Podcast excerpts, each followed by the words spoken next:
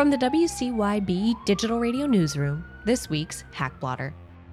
40-year-old Anatoly Lakadimov, the Russian founder of Bitzlato, a China-based cryptocurrency exchange, was arrested, according to VOA. Taken into custody in Miami, Florida, the majority owner of Bitzlato was charged with conducting an unlicensed money transmitting business.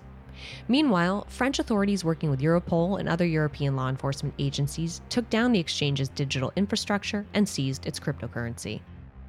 From digital trends, Bronx, New York-based Trevor Osaghae pled guilty to conspiracy to commit credit card fraud from 2015 to 2018. Prosecutors say Osaghae worked with a network of thieves and managed to rack up over $1.5 million in damages using thousands of credit cards posted for sale on the dark web, affecting at least 4,000 people. If convicted, he faces up to 30 years in prison and a fine of $1 million.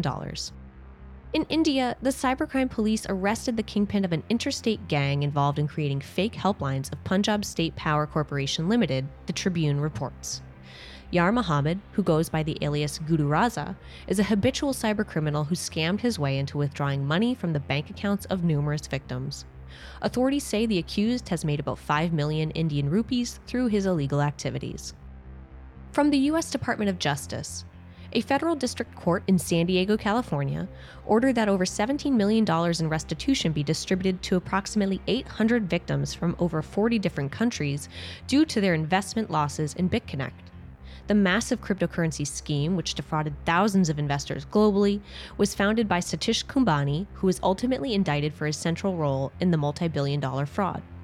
Glenn Arcaro, the top U.S.-based promoter for BitConnect, later pleaded guilty to conspiracy to commit wire fraud.